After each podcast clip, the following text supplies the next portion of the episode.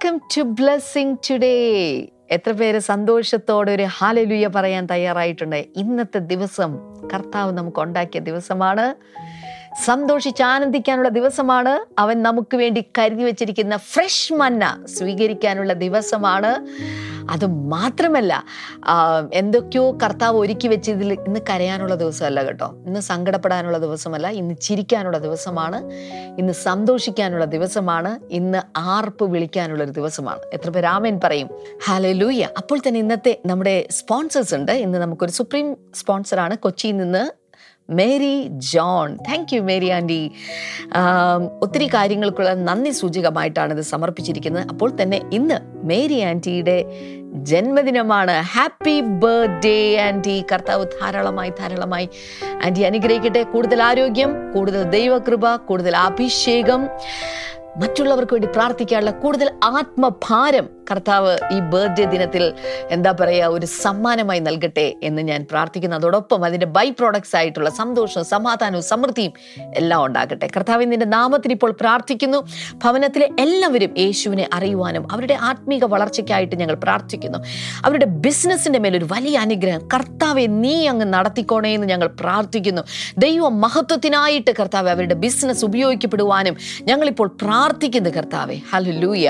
അടുത്ത മറ്റൊരു സ്പോൺസർ കൂടിയുണ്ട്. നമ്മൾക്ക് ഒരു എലൈറ്റ് സ്പോൺസറാണ്. സെക്കൻഡരാബാദിൽ നിന്ന് കുഞ്ഞമ്മ സക്കറിയാണ് ആൻറ്റി ഇത് സ്പോൺസർ ചെയ്യാൻ കാരണം മകൾക്ക് രോഗസൗഖ്യം ലഭിച്ചതിൻ്റെ നന്ദി സൂചകമായിട്ടാണ് ഇത് സമർപ്പിച്ചിട്ടുള്ളത്. ഞങ്ങളും വളരെയധികം സന്തോഷിക്കുന്നു ആൻറ്റി. കർത്താവ് ധാരാളമായിട്ട് അനുഗ്രഹിക്കട്ടെ.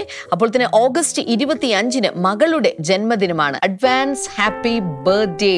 കർത്താവ് ധാരാളമായിട്ട് അനുഗ്രഹിക്കട്ടെ. കർത്താവ് മകളും കുടുംബവും ദൈവിക അനുഗ്രഹത്താൽ ആയിരിക്കുവാൻ, മകൻ തോമസിന് ഡേ ടൈമിൽ നല്ല ജോലി ലഭിക്കുവാൻ, ഭർത്താവിനും കുഞ്ഞമ്മയ്ക്കും നല്ല ആരോഗ്യമുണ്ടാകുവാൻ, കർത്താവ് ദൈവികമായ ആരോഗ്യമുണ്ടാകുവാൻ ഞങ്ങൾ പ്രാർത്ഥിക്കുന്നപ്പാ. അങ്ങ് ചെയ്തതിനായി നന്ദി, യേശുവിൻ്റെ നാമത്തിൽ തന്നെ. ആമേൻ, ആമേൻ. ഇന്ന് നമ്മൾ വീണ്ടും ഒരനുഗ്രഹത്തിൻ്റെ സന്ദേശമാണ് കേൾക്കാൻ പോകുന്നത്. Honour the Lord with your wealth.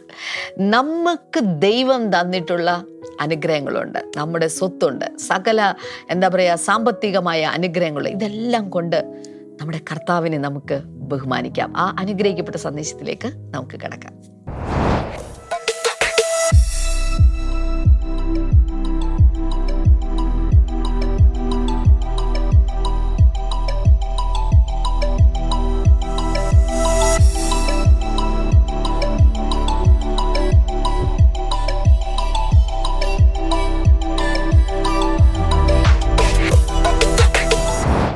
പ്രായോഗികമായി എങ്ങനെ നമ്മൾ അനുഗ്രഹത്തിൻ്റെ നിറവിലേക്ക് പ്രവേശിക്കും? ഈ കഴിഞ്ഞ ദിവസങ്ങളിലൊക്കെ ഞാൻ പറഞ്ഞുകൊണ്ടിരിക്കുന്ന കാര്യങ്ങൾ വളരെ ഗൗരവപൂർവം എടുക്കേണ്ടതാണ്. ഈ കുറച്ചധികം മാസങ്ങളായി എൻ്റെ ഉള്ളിൽ എനിക്കൊന്ന് ഏറ്റവും ഡീപ്പ് ഡിസയർ ഇന്നെൻ്റെ ഉള്ളിലുള്ളത് ജനങ്ങൾ വിടുവിക്കപ്പെടണം, ജനങ്ങൾ അനുഗ്രഹിക്കപ്പെടണം, രോഗികൾ സൗഖ്യമാകണം, പാപികൾ മാനസാന്തരപ്പെട്ട യേശുവിനെ അറിയണം, ജനങ്ങളിൽ ഭയങ്കരമായ വിടുതൽ കാണണം. ഇതെൻ്റെ അകത്തൊരു പാഷനാണ്. ചില മീറ്റിങ്ങുകൾക്ക് മുമ്പ് പ്രാർത്ഥിക്കാനിരിക്കുമ്പോൾ ചില സമയത്ത് ഞാൻ വാവിട്ട് കരയും. കർത്താവ്, ഇന്ന് വരുന്ന ജനം എന്തെല്ലാം പ്രശ്നങ്ങളിൽ കുരുങ്ങി നിരാശയിലും കടഭാരത്തിലും കുടുംബ പ്രശ്നങ്ങളിലും, ചിലർ ഡിപ്രഷനിൽ, ചിലർ വിവിധങ്ങളായ രോഗങ്ങൾ, കേസുകൾ, കോടതി കേസുകൾ, ഇതിലൊക്കെ കുരുങ്ങി തകർന്നു കിടക്കുകയാണ്. അങ്ങനെയുള്ള ജനങ്ങൾ വിടുവിക്കപ്പെട്ടേ തീരും. അതാണ് എൻ്റെ അകത്തുള്ള ഭയങ്കരമായൊരാഗ്രഹം. അതിങ്ങനെ ഓരോ ദിവസം കഴിയും തോറും കൂടിക്കൂടി വരികയാണ്. അതുകൊണ്ട് തന്നെ ചുമ്മാ ക്രിസ്തീയ പ്രോഗ്രാമുകൾക്ക് ഇന്ന് ഒരു പഞ്ഞമില്ല. ടി വി ചാനലുകളിൽ, യൂട്യൂബിൽ, എല്ലാ സോഷ്യൽ മീഡിയയിലും ഒക്കെ നിരന്തരമായി ക്രിസ്തീയ പ്രസംഗങ്ങൾ, ടീച്ചിങ്സ്, സാക്ഷ്യങ്ങളൊക്കെ ഇങ്ങനെ നടന്നുകൊണ്ടിരിക്കുകയാണ്. എന്നാൽ ഇത് നിരന്തരം കാണുന്ന എത്ര പേർ ജീവിതത്തിലൊരു മാറ്റമുണ്ടാകുന്നുണ്ട്? കുറേ പേരുടെ ഫോക്കസ് എന്ന് പറയുന്നത് ഇൻഫർമേഷൻ ഗ്യാതറിംഗ് ആണ്. കൂടുതൽ Bible knowledge. They are not bothered about growth or becoming holier in life. They are not bothered. അവരെ സംബന്ധിച്ചോളം കൂടുതൽ കുറച്ച് ബൈബിൾ അറിയണം. എന്നാൽ മറ്റു ചിലരുണ്ട്, അവർക്ക് ജീവിതത്തിലൊരു മാറ്റം ഉണ്ടായാൽ മതി, എന്നുവെച്ചാൽ ഭൗതികമായൊരു വിടുതൽ മതി എന്നർത്ഥത്തിലുള്ള ആളുകളുണ്ട്. ചിലർക്ക് യേശുവിനെ പോലെ ആകണം, ആത്മീയ താല്പര്യമുള്ളവരുണ്ട്. എൻ്റെ ഒരു താല്പര്യം ഇതാണ്, ബൈബിൾ പറയുന്ന കാര്യമനുസരിച്ച് പുതിയ നിയമത്തിൽ ജീവിക്കുന്നൊരു വിശ്വാസിക്ക് എല്ലാവിധ അനുഗ്രഹങ്ങൾക്കും അവകാശമുണ്ട്. നമ്മളാണ് തീരുമാനിക്കേണ്ടത് ഏത് വേണം ഏത് വേണ്ട, ഏത് നിലവാരത്തിലെത്തണം ജീവിതത്തിൽ, എൻ്റെ തലമുറകൾ എങ്ങനെയായിരിക്കണം. അതിനെക്കുറിച്ചൊക്കെ നമുക്ക് തന്നെ ഒരാഗ്രഹവും കാഴ്ചപ്പാടും നമ്മുടെ അധരങ്ങളിൽ പ്രാർത്ഥനയും ഉണ്ടെങ്കിൽ അതിനുള്ള ചില പ്രാക്ടിക്കൽ സ്റ്റെപ്പുകൾ എടുത്തു വയ്ക്കുവാനുള്ള സഹായകരമായ ചില കാര്യങ്ങളാണ് ഞാൻ ഈ നാളുകളിൽ പറഞ്ഞുകൊണ്ടിരിക്കുന്നത്. ഇതെല്ലാം യോഹന്നാൻ്റെ സുവിശേഷം 6:5-13 പറയുന്ന അപ്പം വർദ്ധിപ്പിക്കുന്ന യേശു, അപ്പം വർദ്ധിപ്പിച്ച് ജനക്കൂട്ടങ്ങളെ അനുഗ്രഹിച്ച ആ ഒരു ഇൻസിഡൻറ്റിൽ നിന്നും നമ്മൾ പെറുക്കിയെടുക്കുന്ന തത്വങ്ങളാണ്. അതിലൊന്ന്, ഫോളോ ഹിം ഹോൾ ഹാർട്ടഡ്ലി. കർത്താവ് എന്തെങ്കിലും പറഞ്ഞാൽ പൂർണ്ണമായി അനുസരിക്കാൻ നമ്മൾ തയ്യാറാകുക. 2, പാർട്ണർ വിത്ത് ഗോഡ്. ദൈവവുമായൊരു പങ്കാളിത്തത്തിൽ ജീവിക്കുക. ഞാനും എൻ്റെ ദൈവവും, വി ആർ പാർട്ട്നേഴ്സ്. ഞാൻ സാധാരണ പറയാറുണ്ട്, നമ്മുടെ ഭാര്യമാരെ അല്ലെങ്കിൽ ഭർത്താക്കന്മാരെ നമ്മൾ ലൈഫ് പാർട്ട്നേഴ്സ് എന്നാണ് വിളിക്കുന്നത്. ലൈഫ് പാർട്ട്നേഴ്സ്, ജീവിത പങ്കാളി. എന്നാൽ എന്നെ സംബന്ധിച്ചിടത്തോളം ഫസ്റ്റ് നമ്മുടെ ലൈഫ് പാർട്ട്ണർ എന്ന് പറയുന്നത് കർത്താവാണ്, ദൈവമാണ്. വേണമെങ്കിൽ ഇങ്ങനെ പറയാം, ഇറ്റേണൽ ലൈഫ് പാർട്ട്ണർ. നിത്യമായ ഒരു ജീവിത പങ്കാളിയാണ് കർത്താവ്, ഒരിക്കലും പിരിയുന്നില്ല. മരണത്തിൽ ജീവിത പങ്കാളികൾ പിരിയുമായിരിക്കാം, സ്വർഗത്തിൽ വീണ്ടും കാണും. കംപ്ലീറ്റ് ഒന്നും റിവീൽ ചെയ്യപ്പെട്ടിട്ടില്ല. കുടുംബങ്ങളൊക്കെ ഒരുമിച്ച് അവിടെ വീണ്ടും ഒരുമിച്ച് വരും എന്നൊക്കെയാണ് പലരും പറയുന്നത്. അങ്ങനെ ആകട്ടെ, ആകാതിരിക്കട്ടെ. പക്ഷേ ഒരിക്കലും പിരിയാത്ത ജീവിത പങ്കാളി നമ്മുടെ കർത്താവാണ്, ഇറ്റേണൽ ലൈഫ് പാർട്ണർ. ആ കർത്താവുമായുള്ള പങ്കാളിത്തത്തിൽ വേണം നമ്മളിപ്പോഴും ജീവിക്കാൻ, ഇപ്പോഴേ ജീവിച്ചു തുടങ്ങാൻ.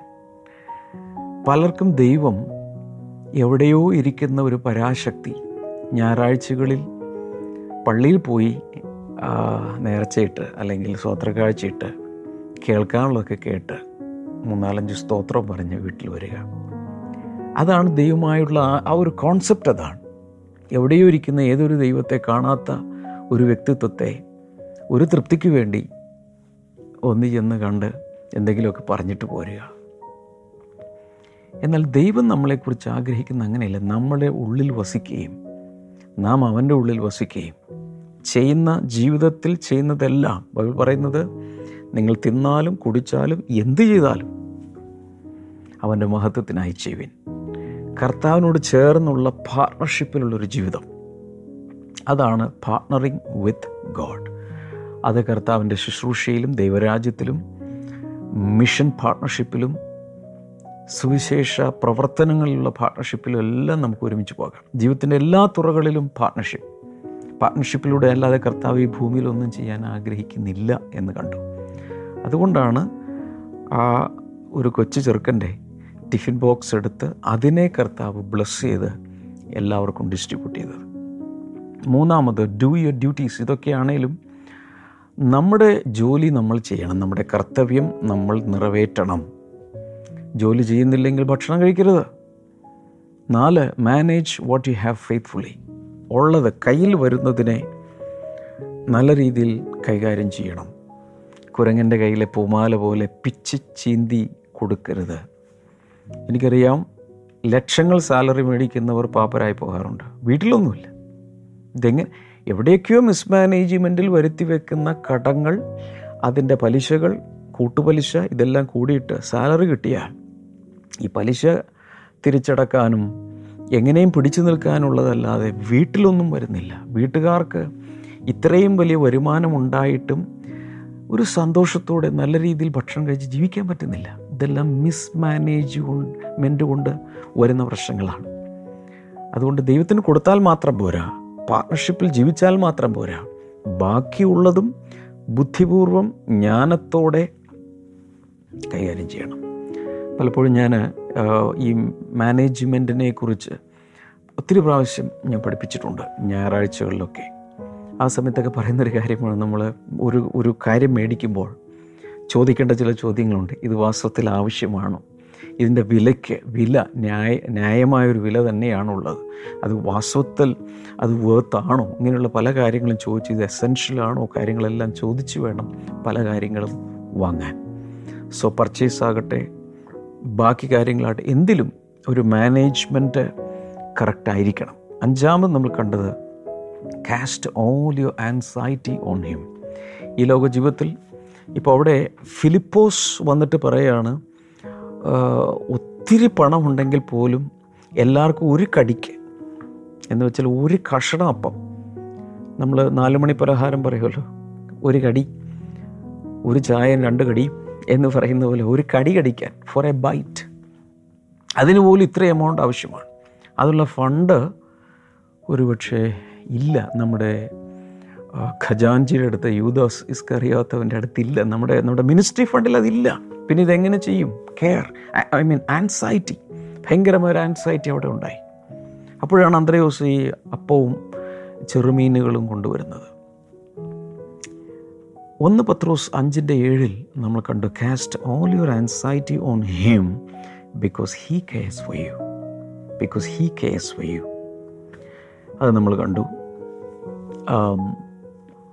അപ്പോൾ എല്ലാവിധ നമ്മുടെ ആകുല ചിന്തകളും അവൻ്റെ മേലിടാൻ നമുക്ക് കഴിയണം. അത് കഴിയണമെങ്കിൽ നമ്മൾ എന്താ പറയേണ്ടത്? അത് കഴിയണമെങ്കിൽ നമ്മളുടെ അകത്ത് വിശ്വാസം ഉണ്ടാകണം, കർത്താവിൽ വിശ്വാസം ഉണ്ടാകണം. ആ സമയത്ത് ഫിയർ പുറത്തിയാടുന്നത് കണ്ടു. 6ാമത്തത് കുറിക്കുക, honour the Lord with your wealth. Honour the Lord with your wealth. നിൻ്റെ സമ്പത്ത് കൊണ്ട്, ധനം കൊണ്ട് ദൈവത്തെ ആദരിക്കുക അല്ലെങ്കിൽ മാനിക്കുക. സദൃശ്യവാക്യങ്ങൾ 3:9-10 നോക്കാം. Proverbs 3:9-10. Honor the Lord with your wealth, with the first fruits of all your crops.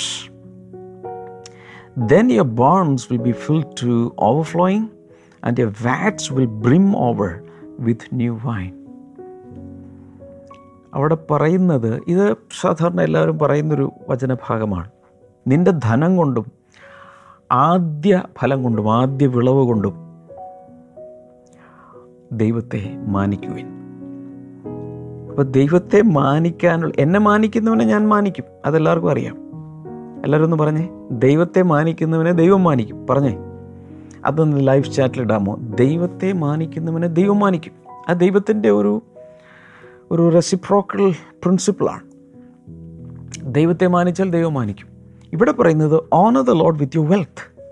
നിൻ്റെ കയ്യിലുള്ള സമ്പത്ത് കൊണ്ട്, നിൻ്റെ കയ്യിലുള്ള ധനം കൊണ്ട്, നിൻ്റെ കയ്യിലുള്ള ആദ്യഫലം കൊണ്ട്, അല്ലെങ്കിൽ നിൻ്റെ കയ്യിലുള്ള വിളവുകൾ കൊണ്ട് ദൈവത്തെ മാനിക്കുക. അപ്പോൾ ദൈവത്തെ മാനിക്കാൻ സ്തോത്രം പറയാം. ചിലരൊക്കെ ഞാൻ പറഞ്ഞിട്ടുണ്ട് 1000 കോടി സ്തോത്രം. ഒറ്റയടിക്ക് 1000 കോടി സ്തോത്രമാണ് പാഴ്സലായിട്ട് പോയത്. 1000 കോടി പ്രാവശ്യം സ്തോത്രം പറയല്ലേ ചെയ്യുന്നത്, 1000 കോടി സ്തോത്രം, ലക്ഷം ലക്ഷം സ്തോത്രം, 1000 സ്തോത്രം. ഇതൊക്കെ നമ്മൾ ഒറ്റയടിക്ക് പറഞ്ഞു തീർക്കും. ദൈവത്തെ ആദരിക്കാനാണ് എന്ന് പറയുന്നത്. നമ്മൾ പാട്ട് പാടുന്നത്, കൈയടിക്കുന്നു, തുള്ളിച്ചാടി ആരാധിക്കുന്നു, പൂർണ്ണബലത്തോടെ ഇതെല്ലാം ദൈവത്തെ മാനിക്കുന്നതിൻ്റെ വിവിധ രംഗങ്ങളാണെന്ന് വിചാരിച്ചു. എന്നാൽ ഇതാരെങ്കിലും ശ്രദ്ധിച്ചിട്ടുണ്ടോ? Honour The Lord with your wealth. ദൈവം നിനക്ക് തന്നിട്ടുള്ള ഇതെന്താണോ അതുകൊണ്ട്. അതിൻ്റെ അർത്ഥം ധനികന്മാർക്ക് മാത്രമേ ദൈവത്തെ ആദരിക്കാൻ കഴിയൂ എന്നല്ല. 2 ചെമ്പ് നാണയങ്ങൾ, 2 copper coins ഇട്ട വിധവയുടെ കഥ യേശു പറഞ്ഞല്ലോ. അവൾ ദൈവത്തെ മാനിച്ചത് അവളുടെ വെൽത്ത് എന്ന് പറയാം. അവളുടെ വെൽത്ത് എന്ന് പറഞ്ഞാൽ 2 copper coins മാത്രമേ ഉള്ളൂ, 2 ചെമ്പ് നാണയങ്ങൾ മാത്രം.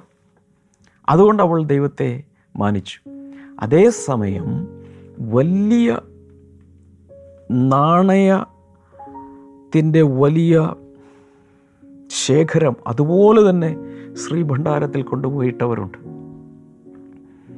അവിടെ ദൈവം ആദരിക്കപ്പെട്ടില്ല, ബഹുമാനിക്കപ്പെട്ടില്ല. അതുകൊണ്ടല്ലേ കർത്താവ് കമ്പയർ ചെയ്തെടുത്ത് പറഞ്ഞത്. കാരണം അവൾക്കുള്ളതെല്ലാം അവളിട്ടു. She was really honouring God with her amount of wealth. അതുപോലെ ആദ്യഫലം, വിളവ്. ഞാൻ ഈ ബ്ലെസ്സിങ് ടുഡേ ഇത്രയൊക്കെ ആകുന്നതിന് മുൻപ് കൂടുതൽ എനിക്ക് കുറച്ചുകൂടിയൊക്കെ സമയമുണ്ടായിരുന്ന കാലത്ത്, എന്ന് വെച്ചാൽ മറ്റ് സഭകളിൽ പോകാൻ സമയമുണ്ടായിരുന്ന ഒരു കാലത്ത്, നമ്മൾ ഇത്രയും ചർച്ചകളൊന്നും ആയിട്ടില്ല, കൂട്ടങ്ങളായിട്ടില്ല, ആ കാലത്ത് ചില ഞായറാഴ്ചകളിലൊക്കെ ചില ഗ്രാമപ്രദേശങ്ങളിലെ സഭകളിലെ ആരാധനകളിൽ ഞാൻ പങ്കെടുത്തിട്ടുണ്ട്. ഒത്തിരി ഒന്നുമില്ല, കുറച്ചൊക്കെ പങ്കെടുക്കുമ്പോൾ ചില ഗ്രാമപ്രദേശങ്ങളിൽ ഞാൻ കണ്ടിരിക്കുന്നത് അവരുടെ തോട്ടത്തിൽ അല്ലെങ്കിൽ അവരുടെ വയലിൽ വിളഞ്ഞ പലതും, അവരുടെ കൃഷിഭൂമിയിൽ വിളഞ്ഞ പലതുമായിട്ടാണ് അവർ ഞായറാഴ്ച ആരാധനയ്ക്ക് വരുന്നത്. ഞാൻ കണ്ടിട്ടുണ്ട് ചേന, കപ്പ, അതുപോലെ ഏത്തക്കയുടെ ഇതുണ്ടല്ലോ കൊല, വാഴക്കുല, അതുപോലെ വേറെ പല പഴവർഗ്ഗങ്ങൾ അവരുടെ പറമ്പിൽ അല്ലെങ്കിൽ അവരുടെ കൃഷിസ്ഥലത്ത് വിളഞ്ഞത് ഇതുമായിട്ട് വരുന്നു. എന്നിട്ട് അവരെ ഞാൻ കണ്ടിരിക്കുന്നത് അവരുടെ സഭാ ഹോളിൽ ഒരു ദൈവദാസൻ നിന്ന് പ്രസംഗിക്കുന്ന, അന്നത്തെ കാലത്ത് ഈ പുൾപ്പിറ്റ് പോലെ എന്നുള്ളതൊന്നുമില്ല, ഒരു മേശയാണ്, ഒരു മേശയിലൊരു വെള്ള വിരിയൊക്കെ ആയിരിക്കും വിരിച്ചിരിക്കുന്നത്. ഈ മേശയുടെ അടിയിലേക്ക് കൊണ്ടുവന്ന് ഈ വിശ്വാസികൾ കൊണ്ടുവന്നിരിക്കുന്ന ചേനയും ചേമ്പും ഈ സാധനങ്ങളൊക്കെ കൊണ്ടുവന്ന് വയ്ക്കും. അതുമായിട്ടാണ് അവർ വരുന്നത്. സാധാരണ മനുഷ്യർ, കർഷകർ. പക്ഷെ അവർക്കൊരു കാര്യം അറിയാം, ആ ദൈവം തന്ന വിളവ്, ആ വിളവിൻ്റെ ആദ്യ ഫലം അല്ലെങ്കിൽ വിളവിൻ്റെ ഒരു ഭാഗം അത് ദൈവത്തിനുള്ളതാണെന്ന് പറഞ്ഞുകൊണ്ട് പ്രാർത്ഥനാലയത്തിലേക്ക് അവർ കൊണ്ടുവരും. വളരെ നിഷ്കളങ്കരായ വിശ്വാസികൾ ആഫ്രിക്കയിൽ ചെന്ന് ശുശ്രൂഷിക്കുമ്പോൾ ഇത് തന്നെ ഞാൻ കണ്ടിട്ടുണ്ട്. ചില വിശ്വാസികൾ ആഫ്രിക്കയിലും അവരുടെ വിളവിൻ്റെ ഒരു വലിയ ഭാഗവുമായിട്ടാണ് അവർ വരുന്നത്. പണ്ട് കാലത്ത് ഈ നെല്ല് വിതയ്ക്കുന്നവർ, അതായത് നെൽകൃഷി ചെയ്യുന്നവർ വിളഞ്ഞു കഴിയുമ്പോൾ അതിൻ്റെ ഇത്ര പറ ദൈവത്തിനു വേണ്ടി അങ്ങ് മാറ്റും. എന്നിട്ട് അതുമായിട്ട് ഞായറാഴ്ച ആരാധനയ്ക്ക്, അതും ചുമ്മിക്കൊണ്ടായിരിക്കും ആരാധനയ്ക്ക് വരുന്നത്. ഇതൊന്നും നിങ്ങൾ ചെയ്യണമെന്നല്ല ഞാൻ പറയുന്നത്. ഒരുപക്ഷെ ഇതൊക്കെ ഇന്നത്തെ കാലത്ത് അതൊക്കെ ചെയ്യുന്നത് ബുദ്ധിമുട്ടായിരിക്കും, ചിലപ്പോൾ സഭയിലും ബുദ്ധിമുട്ടായിരിക്കും. പിന്നെ അത് ലേലം വിളിക്കും ചില സ്ഥലത്ത്, അത് വേറെ രീതിയിൽ അവിടെയൊക്കെ ആൾ കൊടുക്കും, അല്ലെങ്കിൽ അവിടുത്തെ ശുശ്രൂഷിക്കുന്ന ദൈവദാസന് ഉപയോഗിക്കാം. ചെയ്യാവുന്നവരെ ചെയ്തു, ഞാൻ വേണ്ടെന്ന് പറയില്ല. പക്ഷേ ഒരു പക്ഷേ അതിന് ഈക്വലൻ്റ് ആയിട്ടുള്ള എമൗണ്ട് ആയിരിക്കാം ഈ സമയത്ത് കൊടുക്കും. പക്ഷേ principle is this: honour the Lord with what you have. ദൈവം തന്നിട്ടുള്ള അനുഗ്രഹങ്ങൾ കൊണ്ട് തിരിച്ചങ്ങോട്ട് ആദരിക്കുക. ഇതിൽ നമ്മൾ തെളിയിക്കുന്നത്, Lord you are my source, നീയാണ് എൻ്റെ ഉറവിടം, അങ്ങാണ് എനിക്കെല്ലാം തരുന്നത്.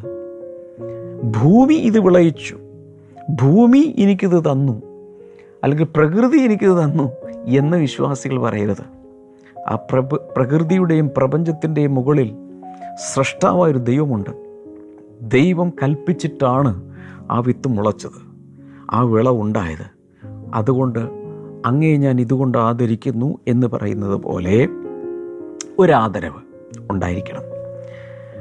ഓക്കെ. എന്നിട്ട് പറയുന്ന verse number 10, then your bonds will be filled to overflowing and your vats will brim over with new wine.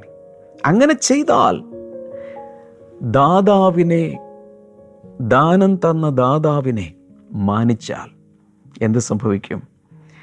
നിൻ്റെ കളപ്പുരകളെല്ലാം നിറഞ്ഞ് കവിയാൻ തുടങ്ങും. ഓരോ വർഷത്തെ വിളവെടുപ്പിൽ വർധനവുണ്ടായിട്ട് ആ സ്റ്റോർ ഹൗസിനുള്ളിൽ, അല്ലെങ്കിൽ പാണ്ടികശാലകളിൽ, അല്ലെങ്കിൽ കളപ്പുരകളിൽ ശേഖരിച്ചു വയ്ക്കാൻ കഴിയുന്നതിനപ്പുറത്ത് പലതും അതിനകത്ത് കയറുന്നില്ല.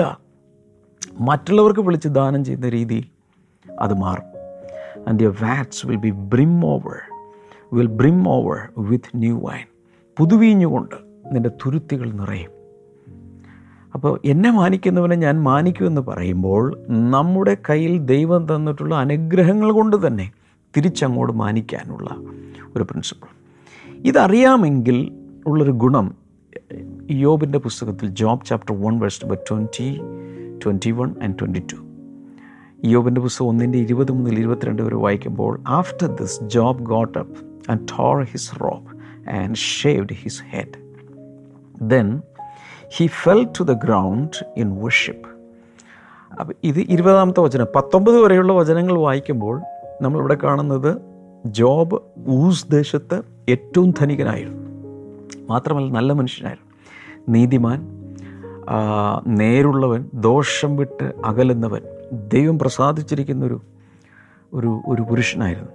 എന്നാൽ അവിടെ സംഭവിച്ചത്, സാത്താൻ ഇതിനിടയിൽ ദൈവസന്നിധിയിൽ ചെന്ന് സ്പെഷ്യൽ പെർമിഷൻ എടുത്ത് അവനുള്ളതെല്ലാം നശിപ്പിച്ചു കളഞ്ഞു. മക്കൾ ഉൾപ്പെടെ കൃഷി, മൃഗസമ്പത്ത്, ദാസിദാസന്മാർ എല്ലാം നശിച്ചു. ആ സമയത്ത് Job got up and tore his robe. താൻ എഴുന്നേറ്റ് തൻ്റെ മേലങ്കി വലിച്ചു കയറി. And shaved his head. തലമുടിയെല്ലാം വെട്ടിക്കളഞ്ഞു. തൻ്റെ പ്രയാസമുണ്ട്. എന്നിട്ട് then fell to the ground in worship. അവൻ കവിണ്ണ് വീണ് ദൈവത്തെ ആരാധിച്ചു. ഇത് ഞാൻ പല പ്രാവശ്യം എടുത്ത് വായിച്ചിട്ടുള്ളൊരു ഭാഗമാണ്, നിങ്ങൾക്ക് തന്നെ ഓർമ്മയുണ്ടായിരിക്കും. ഇതിനെയാണ് ഞാൻ യഥാർത്ഥ ആരാധന എന്ന് വിളിക്കുന്നത്. എന്ന് വെച്ചാൽ ദൈവം എന്തെങ്കിലും തന്നപ്പോൾ ഒരു സ്തോത്രം, തന്നില്ലെങ്കിൽ ഒരു സ്തോത്രവുമില്ല, പിറുപിറുപ്പും പരാതിയും. അതല്ല അദ്ദേഹം ചെയ്യുന്നത്. അദ്ദേഹത്തിൻ്റെ മനസ്സിൽ deep down Job knew that everything is coming from God. അതിന് ശേഷം പറയുന്നത് കേട്ടോ, verse number 21. Naked I came from my mother's womb and naked I will depart. ഞാൻ നഗ്നനായി എൻ്റെ അമ്മയുടെ ഉദരത്തിൽ നിന്ന് വന്നു. ആ സമയത്ത് എൻ്റെ കയ്യിലൊന്നും ഉണ്ടായിരുന്നില്ല, മോതിരം ഉണ്ടായിരുന്നില്ല, ഷർട്ടൊന്നും ഇട്ടിട്ടുണ്ടായിരുന്നില്ല, പാൻസ് ഉണ്ടായിരുന്നില്ല, സാരി ഉടുത്തിട്ടുണ്ടായിരുന്നില്ല, ഒന്നും എനിക്കുണ്ടായിരുന്നില്ല. ഒന്നുമില്ലാതെ നഗ്നനായി ഞാൻ എൻ്റെ അമ്മയുടെ ഉദരത്തിൽ നിന്നും ഭൂമിയിലേക്ക് വന്നു. എന്നാൽ ഇന്നുള്ള ആസ്തി എന്താണ്? ഈ ഭൂമിയിലുള്ള പലതും തന്നില്ലേ? വാടക വീട്ടിലാണെങ്കിൽ അതിനകത്തുള്ള കുറേ സാധനങ്ങൾ നമ്മുടെ സ്വന്തമല്ലേ? അപ്പം ഞാൻ പറയുന്നത്, ദൈവം ഇനി ചിലപ്പോൾ ഇപ്പോൾ ഒന്നുമില്ലായിരിക്കും, ഉപയോഗിച്ച് കഴിഞ്ഞ കൺസ്യൂമബിൾസ്, ഭക്ഷണം, വസ്ത്രങ്ങൾ, എത്രയോ വസ്ത്രങ്ങൾ ഇട്ടു മാറി. ഇതെല്ലാം ദൈവം തന്നതല്ലേ? അതുകൊണ്ട് നഗ്നനായി വന്നു, നഗ്നനായി ഞാനിവിടെ നിന്ന് തിരിച്ചും പോകും. The Lord gave and the Lord has taken away. ദൈവം തന്നു, ദൈവം എടുത്തു. May the name of the Lord be praised. അവൻ്റെ നാമം വാഴ്ത്തപ്പെടട്ടെ. അപ്പോൾ ജോബിൻ്റെ റിയാക്ഷൻ, റെസ്പോൺസ് കണ്ടോ? In all this, verse number 22, Job did not sin by charging God with wrongdoing. ഇതിലൊന്നിലും ദൈവത്തെ അവൻ പഴിചാരിയില്ല. ദൈവം തെറ്റ് ചെയ്തു, ദൈവം എന്നെ ക്രൂരമായി എന്നോട് ഇടപെട്ടു, ദൈവം എന്തുകൊണ്ട് പിശാചിനെ അനുവദിച്ചു, ഇതൊന്നും അവൻ പരാതി പറയുന്നില്ല. കാരണം ദൈവത്തിൻ്റെ സോറിനിറ്റിയിൽ അവൻ അതിലുള്ള അധികാരമുണ്ട്. അവൻ പാപം ചെയ്തില്ല. എന്താണ് ഞാൻ പറഞ്ഞു വരുന്നത്? ദൈവത്തെ അവൻ തന്നിട്ടുള്ള, നമ്മുടെ കയ്യിൽ തന്നിട്ടുള്ള അനുഗ്രഹങ്ങൾ കൊണ്ട് തന്നെ തിരിച്ചു മാനിക്കണം. അതാണ് നമ്മൾ ഇതിൽ നിന്നും എടുക്കുന്ന ഒരു പ്രിൻസിപ്പിൾ എന്ന് പറയുന്നത്. ഓക്കെ, അങ്ങനെ ഒരു തീരുമാനം ഇന്നെടുക്കാമോ? ഒരുപക്ഷെ പഠിക്കുന്ന വിദ്യാർത്ഥികളായിരിക്കാം നിങ്ങൾ. ഒരുപക്ഷെ നിങ്ങൾക്ക് ഇന്ന് വരുമാനം ഇല്ല. ഞാൻ ഓർക്കുന്നുണ്ട്, എനിക്ക് ഒരു വരുമാനവും ഇല്ലാതിരുന്ന കാലത്ത് ആരെങ്കിലും എനിക്കൊരു ഗിഫ്റ്റ് തന്നാൽ, അന്നത്തെ കാലത്ത് ഒരു 100 രൂപ തന്നാൽ, അതിലൊരു ഭാഗം ദൈവത്തിനു വേണ്ടി ഞാൻ മാറ്റുമായിരുന്നു. അത്യല്പത്തിലാണ് തുടങ്ങുന്നത്. അതുപോലെ പഠിക്കുന്ന വിദ്യാർത്ഥികൾ, നിങ്ങൾക്ക് ആരെങ്കിലും ഒരു ഗിഫ്റ്റ് തന്നു, അതിൽ നിന്നും ദൈവത്തെ ഓണർ ചെയ്യാൻ തുടങ്ങുക. നാളുകളിൽ നല്ല വരുമാനമുള്ള ജോലികളിലേക്ക് കർത്താവ് നമ്മെ കൊണ്ടുപോകും. ആ പ്രിൻസിപ്പിൾ നമ്മൾ മനസ്സിലാക്കുക, അതാണ് ഏറ്റവും ആവശ്യം. ഓക്കെ, ഞാൻ ഈ സമയത്ത് പ്രാർത്ഥിക്കാൻ പോവുകയാണ് അങ്ങനെയുള്ള തീരുമാനങ്ങൾ എടുക്കുന്നവർക്കായി. ഇന്ന് വിദ്യാർത്ഥിയായിരിക്കാം, ഒരു വരുമാനമില്ലാത്ത ആളായിരിക്കാം, ഒരുപക്ഷെ ഒരു കാലത്ത് ജോലി ഉണ്ടായിരുന്നു, ആ കാലത്തൊന്നും ഈ വചനങ്ങൾ അറിഞ്ഞില്ല, ഇപ്പോൾ ജോലി ഇല്ലാതിരിക്കുക. ഇപ്പോൾ തീരുമാനമെടുത്തോ, ജോലി കിട്ടുമ്പോൾ ഇത് പ്രവർത്തിക്കാൻ തുടങ്ങുക. കർത്താവ് മാനിച്ചിരിക്കും. എന്നെ മാനിക്കുന്നവനെ ഞാൻ മാനിക്കും. അതിൽ ഒരു വഴിയാണ് ദൈവം തരുന്ന സമ്പത്ത്, ദൈവം തരുന്ന പണം, ദൈവം തരുന്ന എന്തും കൊണ്ടും തിരിച്ചു മാനിക്കുക. പ്രാർത്ഥിക്കാം. കർത്താവേ, ജനങ്ങളെ തിരുനാമത്തിൽ വീണ്ടും അനുഗ്രഹിക്കുന്നു. കർത്താവിൻ്റെ അനുഗ്രഹങ്ങളാൽ നിറയപ്പെടട്ടെ. രോഗികൾ സൗഖ്യമാകട്ടെ. കഴുത്തിന് സ്റ്റിഫ്നെസ്സും വേദനയൊക്കെ ഉള്ള ചിലരെ കർത്താവ് ഇപ്പോൾ സൗഖ്യമാക്കുകയാണ്. തലച്ചോറിന് പ്രയാസമുള്ളവർ സൗഖ്യമാകട്ടെ. ബ്രസ്റ്റ് ക്യാൻസർ സൗഖ്യമാകട്ടെ. പ്രോസ്ട്രേറ്റ് ക്യാൻസർ യേശുവിൻ്റെ നാമത്തിൽ സൗഖ്യമാകട്ടെ. അതുപോലെ കിഡ്നികളിലുള്ള പ്രയാസങ്ങൾ യേശുവിൻ്റെ നാമത്തിൽ സൗഖ്യമാകട്ടെ, ഇൻ ജീസസ് നെയിം. അതുപോലെ പ്രഗ്നൻ്റ് ആകാൻ സാധ്യതയില്ല, ഇനി കുഞ്ഞുങ്ങളുണ്ടാകാൻ സാധ്യതയില്ല എന്നെഴുതപ്പെട്ട വിധി എഴുതപ്പെട്ട ചില സഹോദരിമാരുടെ ജീവിതത്തിൽ കർത്താവ് ബ്ലെസ്സിങ് അയക്കുകയാണ്. കടന്ന് വിശ്വസിക്കുക, ഒരു റാഡിക്കൽ ഫെയ്ത്തിലേക്ക് വരിക. കർത്താവിന് അസാധ്യമായിട്ടൊന്നുമില്ല. കർത്താവെ, ഏത് വിഷയത്തിലും ദൈവത്തിൻ്റെ അത്ഭുതം കാണാൻ ഇടയാക്കുന്നതിനായി നന്ദി. Thank you Jesus. പ്രാർത്ഥന കേട്ടതിനാൽ നന്ദി പറയുന്നു. ബ്ലസ് ചെയ്തതിനായി നന്ദി, in Jesus name, amen. Morning glory അനുഗ്രഹമാണെന്ന് തോന്നുന്നവർ ഈ ലൈവ് അവസാനിക്കുമ്പോൾ നിങ്ങൾക്ക് വീഡിയോയുടെ താഴെ തംസ് അപ്പ് ചിഹ്നത്തിൽ പ്രസ് ചെയ്യുക, ഒരു ലൈക്ക് കൊടുക്കുക. ആദ്യമായി കാണുന്നവർ, യൂട്യൂബ് ചാനൽ കാണുന്നവർ സബ്സ്ക്രൈബ് ചെയ്യുക. മറ്റ് മാധ്യമങ്ങൾ കാണുന്നവരും ദയവായി blessing today YouTube channel subscribe ചെയ്താൽ നല്ലതാണ്. കൂടാതെ ബ്ലെസ്സിംഗ് ടുഡേ 24/7 ചാനൽ കാണേണ്ടതിന് നമ്മുടെ ബ്ലെസ്സിംഗ് ടുഡേ ആപ്പ് നിങ്ങളുടെ ആൻഡ്രോയിഡ് ഫോണിലോ അല്ലെങ്കിൽ ഐഫോണിലോ നിങ്ങൾക്ക് അതിനെ ഡൗൺലോഡ് ചെയ്യാൻ കഴിയും. ഏത് നേരവും കാണാൻ കഴിയും. കർത്താവ് ഒത്തിരി എല്ലാവരെയും അനുഗ്രഹിക്കട്ടെ. ഈ മോർണിംഗ് ഗ്ലോറി ദിവസവും നിങ്ങൾക്കതിൻ്റെ പാർട്ട്നേഴ്സായി, സ്പോൺസേഴ്സായി മാറാം. God bless you all. See tomorrow. By.